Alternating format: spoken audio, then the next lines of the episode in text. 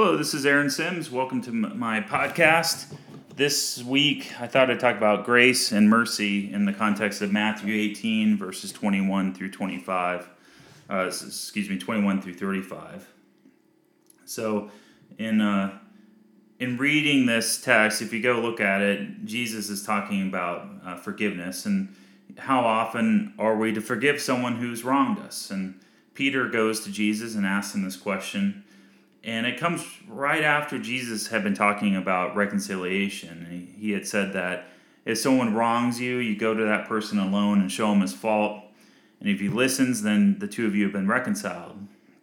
If he doesn't listen, then take a couple witnesses along with you. And if he doesn't listen after that, then take it to the church. And if he doesn't listen after that, then Jesus says, let him be to you as a Gentile or a tax collector. That is to say, let him remain estranged from you. You've done your, your best to try to reconcile.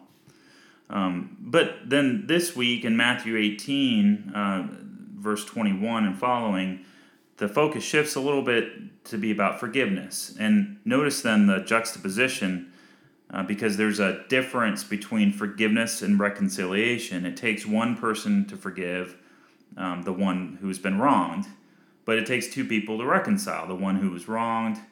Uh, and then the one who did the wrong has to repent. So if, if someone has hurt you, you forgive, and in order for true reconciliation uh, to happen, um, the one who wronged you repents, and then you two are reconciled back together.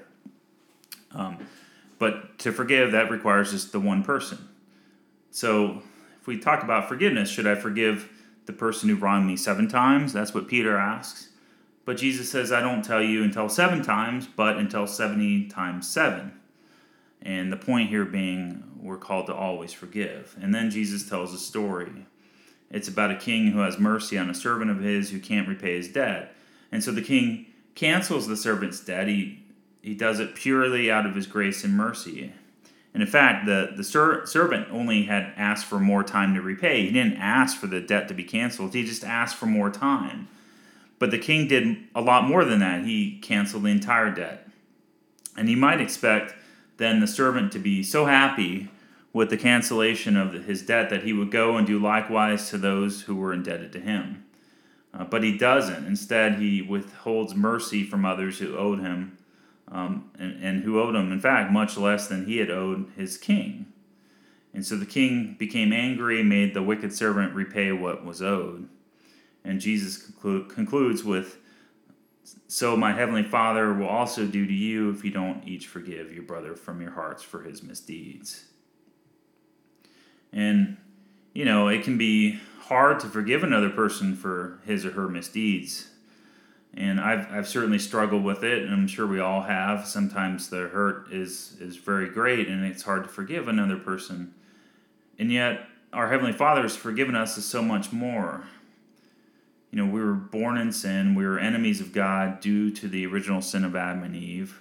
And then we added to this inherited sin uh, our own actual sins throughout our lives. And if we reflect on the Ten Commandments and particularly Jesus' exposition of them on the servant, uh, Sermon on the Mount, we see that we've constantly sinned against the Lord. And so, does the Lord forgive us up to seven times? No, actually, He forgives us 70 times seven. That is always. The Lord always forgives. And that's why Jesus Christ came to die and rise for us, so that we can receive this forgiveness. We owed a debt that we cannot repay. We cannot make amends to God through our own efforts. Indeed, how can you even make amends for the sins of, your, of our fathers up through Adam? How can we make amends for that original sin? We can't. We can't undo the fall ourselves. We can't even make amends before God for our own sins. And so that's why God made amends for us. He sent His Son, Jesus Christ, to die for our sins. Christ fulfilled the law on our behalf. He was perfect for us. And then He atoned for our sins with His own blood and was buried in the tomb even to fulfill the Sabbath rest. And then He rose on Sunday to defeat death and to remove the grip of sin on us, to remove its hold on us. And so through his work, all our debts have been canceled. And it's all due to God's grace and mercy towards us. And so then God tells us to go and do likewise. We're called to have mercy on others, show grace to others, forgive others. Even if they refuse to be reconciled to us, we're called to forgive. And it's a hard thing to do to forgive another person, uh, particularly when what they've done is really hurtful. But what the world needs more of is grace and mercy, not retribution. Christ will bring justice with him when he returns. And for now, the church is charged with showing mercy, and his, the church's people is charged with showing mercy. And justice belongs to the left hand realm of civil government because that's what God, God has charged it with.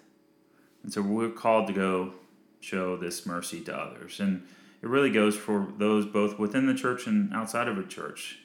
There's a time for proclaiming God's law to convict people of sin, and a time for proclaiming God's gospel of Jesus Christ to forgive sin the tough part really is knowing when to wield the sword of law and when to bind up the wounds that the law causes with the gospel. And I think, therefore, if we're going to err on one side or the other, maybe we err on the side of the gospel when we're unsure what part of God's word to use in any situation.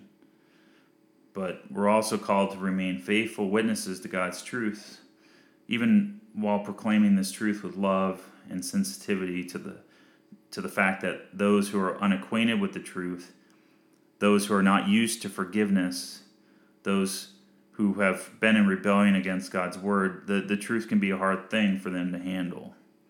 And so we have to handle God's word rightly.